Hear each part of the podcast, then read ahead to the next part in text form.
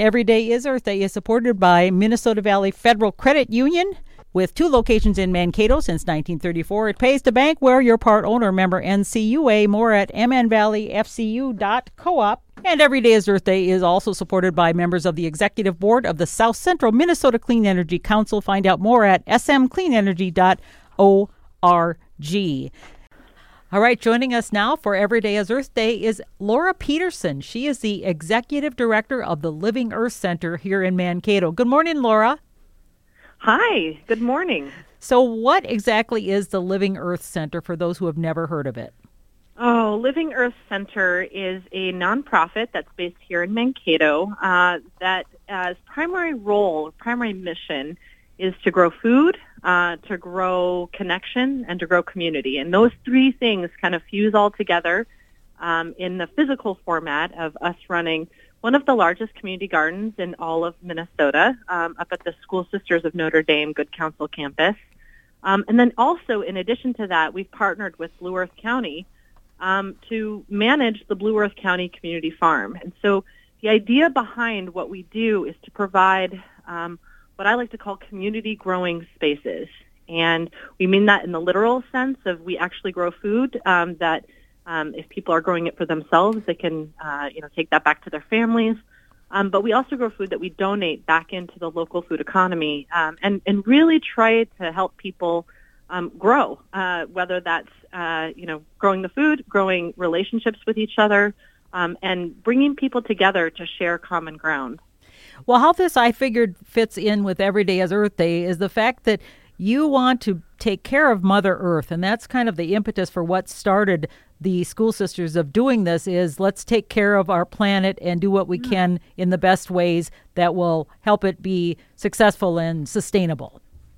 Yeah, I think when we when we often have the conversation um, about taking care of or um, if, if you're going to talk about climate change or something along those lines, or even the word sustainability, we often think about the environmental aspects of sustainability. Um, and what I really like about the way that we're approaching um, this concept is that we're looking at the integration and the interrelationship between not only environmental sustainability, taking care of, of Earth, but also taking care of each other. And I think that when you have sustainable, thriving communities, um, in which uh, various uh, people and ideas are able to grow and flourish. You also, and, and people are able to connect in a lot of different ways, and there's symbiotic relationships, if you will. Um, you, you, those two things kind of fuse into one. When you have a, uh, a good uh, and thriving social ecosystem that tees everything up for having more of an awareness and consciousness associated with a, a thriving environmental system. And and all of these things are, are interrelated. Um, we know that with climate change, a lot of what we're seeing as far as environmental degradation is becoming a ma- major social issue. Um, we see it with regards to even this pandemic.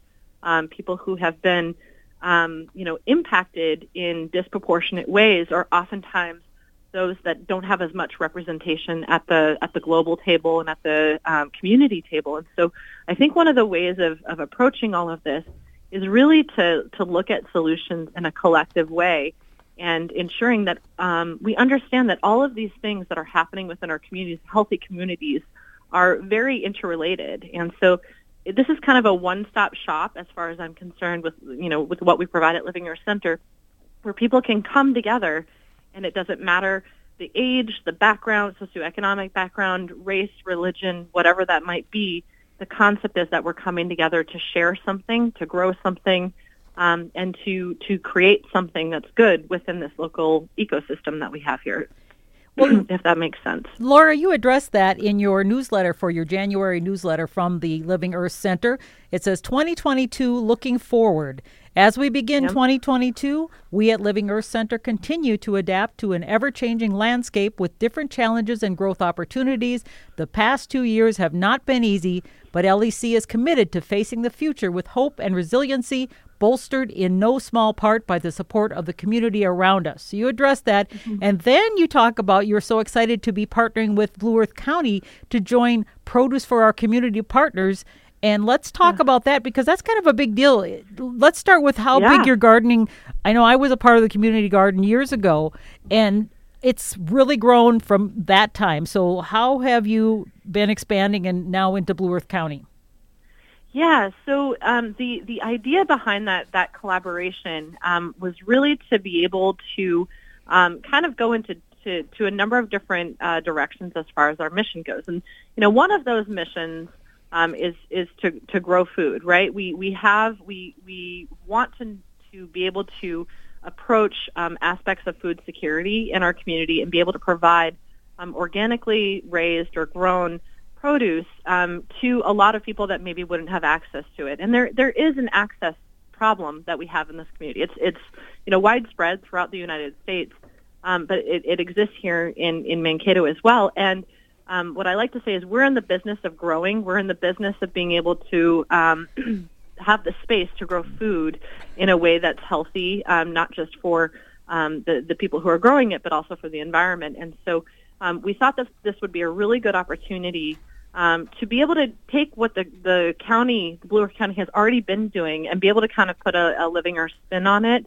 um, and, and kind of help bolster what that means. And so in addition to just growing food that is raised by volunteers, and I do want to make a quick uh, note here that um, all of the, the produce that was raised at the Blue Earth County uh, Community Farm last year was all done through volunteer help. And so we are always looking for volunteers to come out um, and to do what I call some of the dirty work, right? Like sometimes it's uh, weeding, um, sometimes it's watering, sometimes it's digging, sometimes it's dump- dumping manure. And, mm-hmm. and not to say that, I mean, these are like the behind the scenes jobs in terms of what is needed to be able to bring food to the Echo Food Shelf and feeding our community partners. So so we have that aspect of it, but there's also this other really cool aspect that we're currently working on, um, which is really to see where there are gaps in the local food economy as far as access goes. And so if there are certain foods that are um, important to different communities um, that are either culturally relevant or that they haven't been able to, to get at some of the, whether it's grocery stores or um, the, the co-ops or um, you know, some of the food security organizations that they work with, um, or even some of the food shelves, we want to see if there's a way in which a we can um, have people come in and grow what it is that they're not seeing, and, and maybe bring it home to the to their families. B the possibility of um, having them grow it, and then maybe have a connection to the farmers market to be able to actually participate in that local food economy.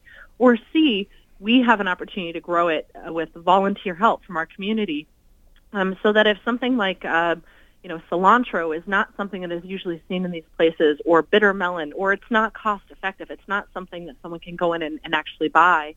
Um, we're able to kind of fill those niche gaps within that local food system. And so I think that's where um, Living Earth Center is, is uniquely positioned to be able to do that. In addition to the community garden that we already run, um, we're able to kind of look at this concept of, of not only food access, but food justice and, and how that ties into this concept of community um, that um, makes sure that everybody is welcome and everyone uh, you know has a place at that table if that makes sense.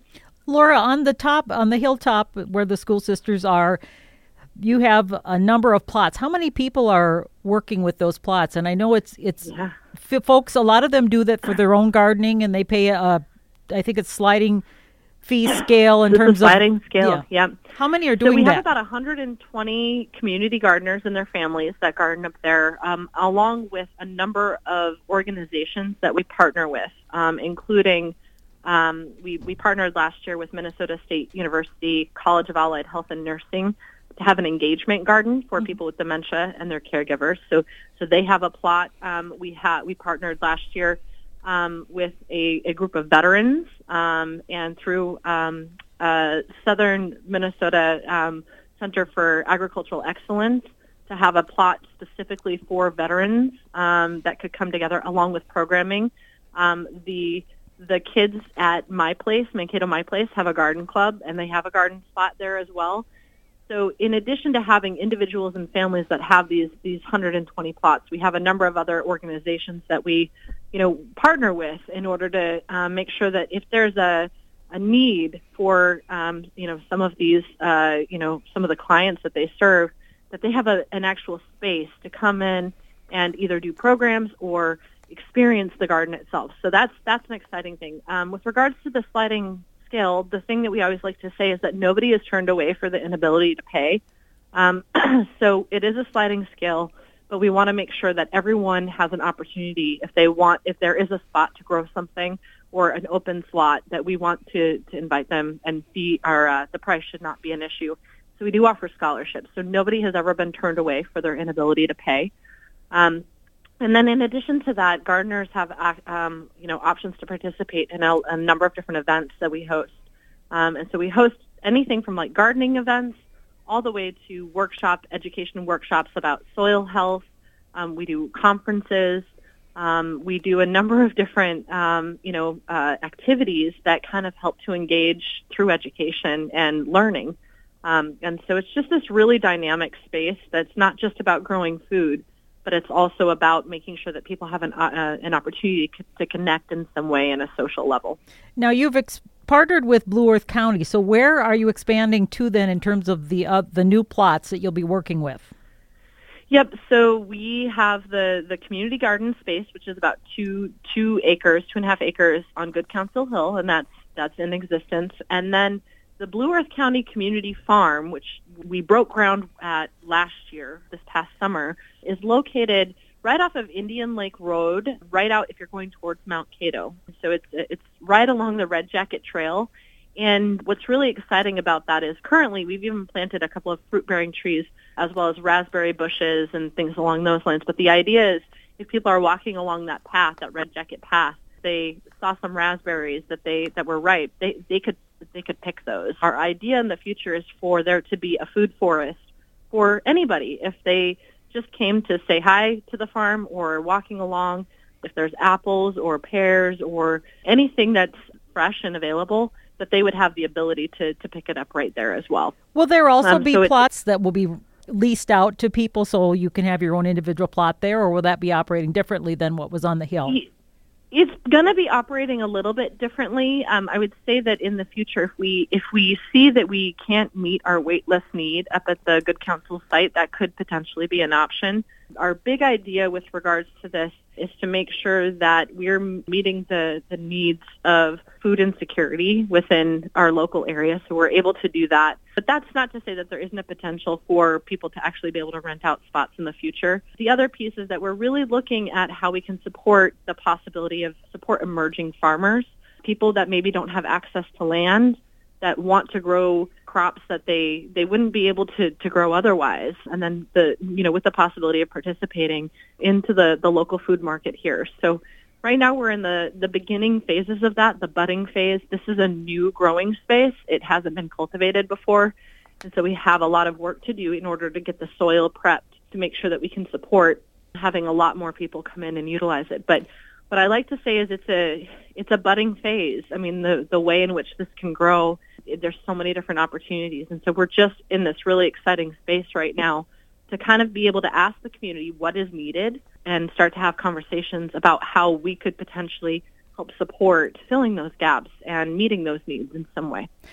In your newsletter, you say we are excited to be implementing sustainable soil management techniques at the community farm, including rotational cover crops, a food forest, carbon building mulch, and possible small livestock additions. So I love that you're going to work toward sustainability and carbon reduction. Could you talk a little bit more about that and how you're going to be implementing that? Yeah, I, mean, as um, for many of those of you in the audience that, that know about having a, a brand new growing space or a, a new space that hasn't been cultivated, uh, sometimes the, the soil is at a place where it needs just a little bit of extra oomph and yes. a little bit more tender loving care. And so we know that this is going to be a long game. This isn't going to be something that is um, done immediately or, you know, have, have perfect soil over time. And so really what we're looking at is an opportunity to really learn – how this this concept of rotational cover crops, um, you know, that we've we've talked to a number of different farmers in the area, um, many who are, are participants in the Sustainable Farming Association, uh, the Land Stewardship. They they already have experience in rotational cover crops, um, who have kind of come down and said, okay, here here are some ideas that we have as far as making sure that you can add different things into the soil that will help with the nutrient base that have maybe larger root bases that can break up some of the the hard pan soil that's there. Um, and so really what I like about it is it's an experimental kind of place that we're in where we can try these different things. Um, we also worked with the city of Mankato to get a lot of leaves delivered. Um, there are so many leaves. I can't even tell. No, that's if wonderful. You drive by, there's a huge pile. Yep. And so what's really neat is that we're able to work with a number of different um, organizations, including, I should mention, um, Mankato Zero Waste. We partner with them to actually work with the, the composting program that they have helped get going in this community. And we were able to get compost in partnership with Mankato Area Zero Waste. So it's this really neat kind of inter interloop system of how can we utilize the resources that we have here. Um, we've partnered with a number of different tree trimming companies to get wood chips as well. They often need a place to drop their wood chips, and we have a space to be able to do that. And we utilize those wood chips in our pathways. We utilize them for, um, you know, building carbon in that soil.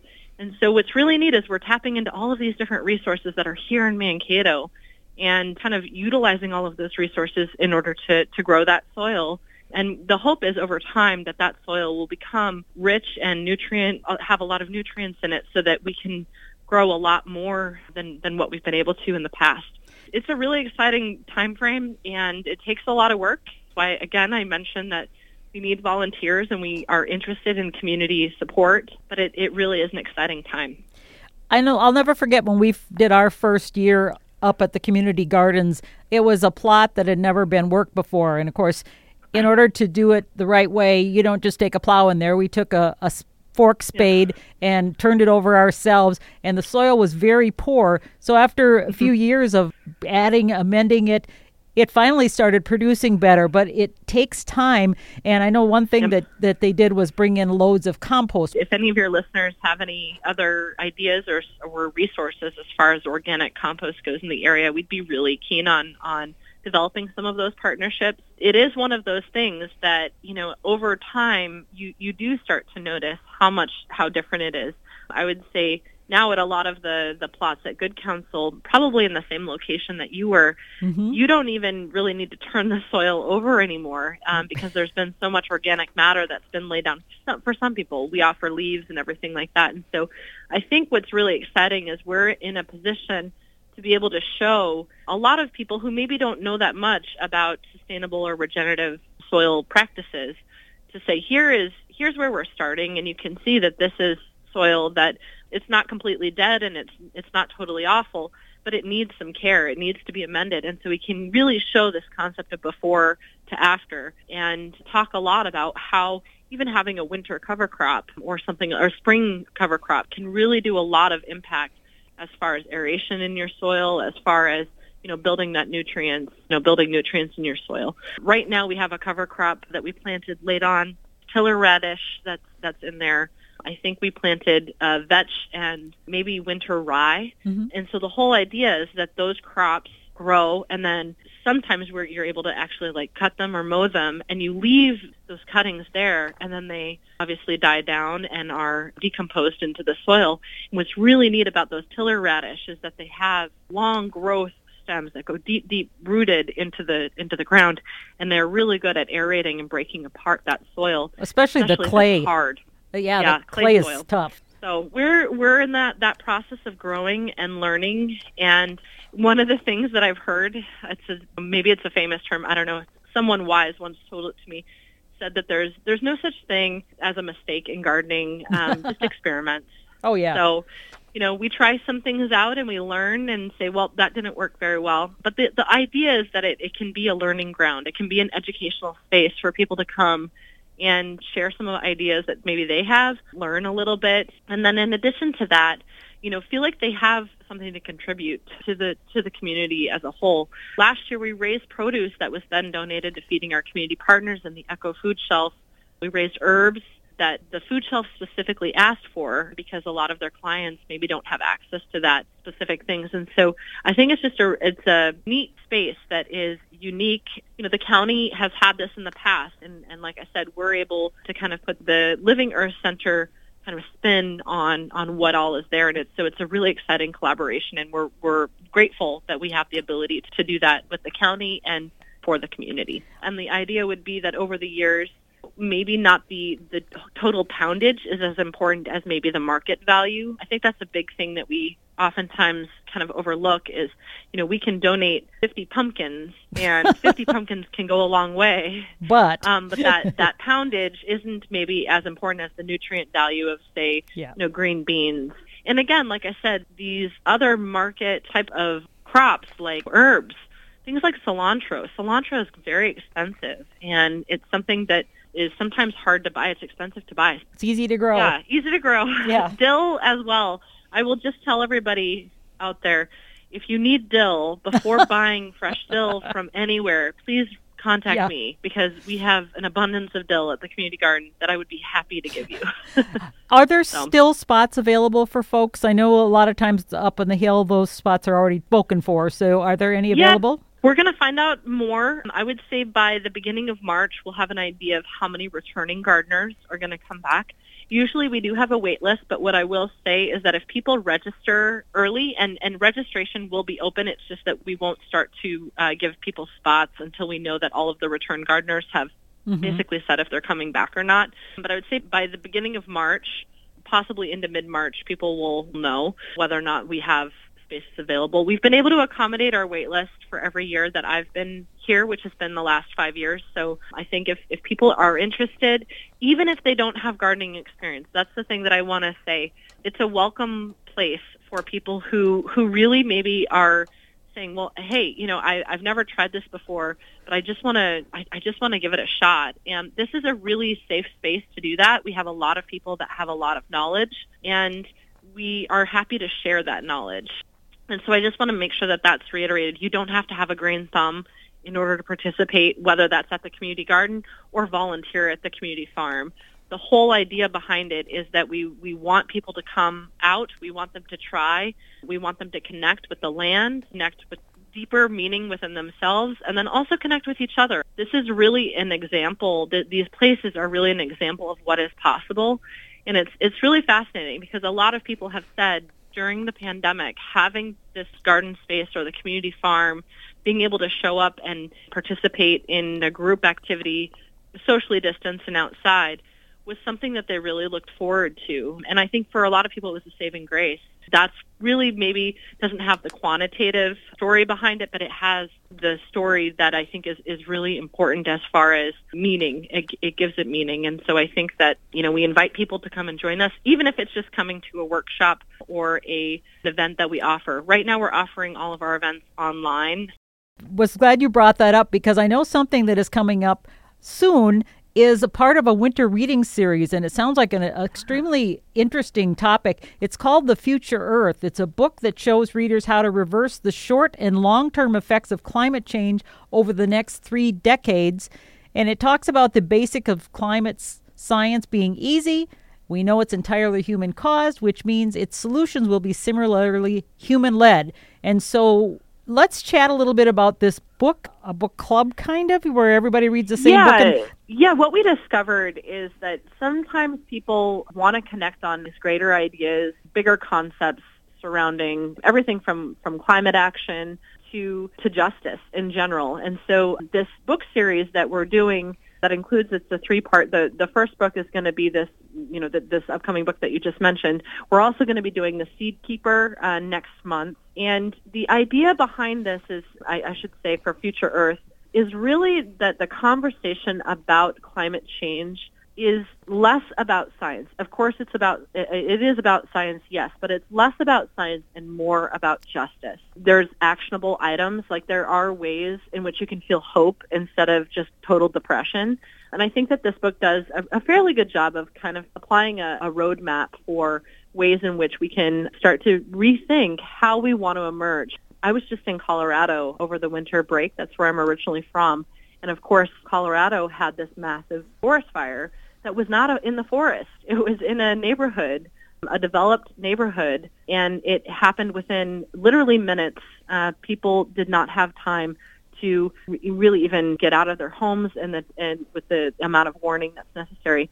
And this is as a direct result of major, major drought conditions that are linked to the, the climate changing.